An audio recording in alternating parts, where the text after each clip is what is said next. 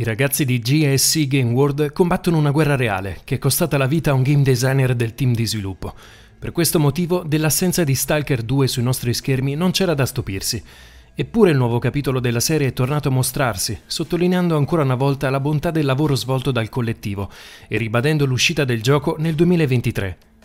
Sull'immagine di un portellone che si dischiude lentamente compare una frase in grado di riassumere in poche parole tutto il dramma che si cela dietro un'opera tanto attesa quanto complicata da sviluppare.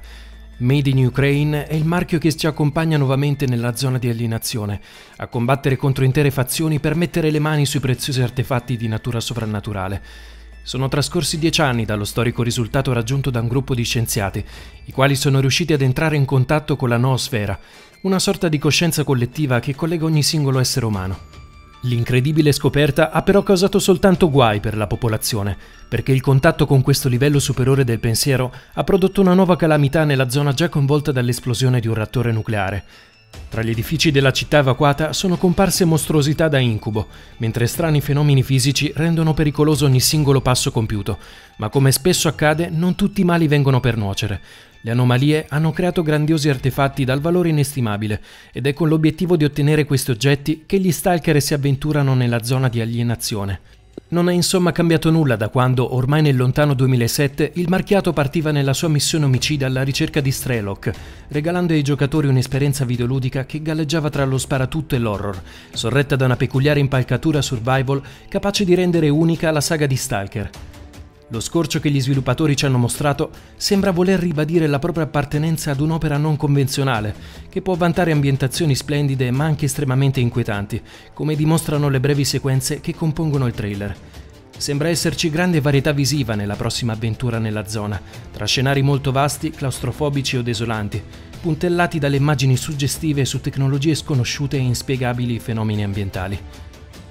Rispetto al primo maestoso trailer di Stalker 2, pare che la qualità delle texture e la cura nei dettagli abbiano subito un piccolo downgrade. Date le circostanze, è lecito essere più che indulgenti in tal senso. Tuttavia, il fascino scenografico rimane immutato grazie alla strepitosa illuminazione garantita dalla Real Engine 5, che fa risplendere di scintillante angoscia gli edifici abbandonati della città con le sue ombre dense e credibili.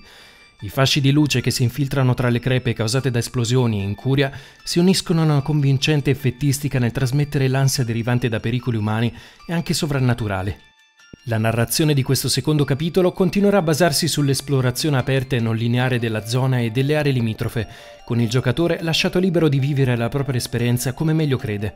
tra incarichi da accettare, parlando con un variegato cast di personaggi secondari e indizi nascosti in uno scenario che preme gli utenti più curiosi, l'approccio al gameplay rimarrà privo di grossi vincoli, ma non per questo sarà semplice da padroneggiare.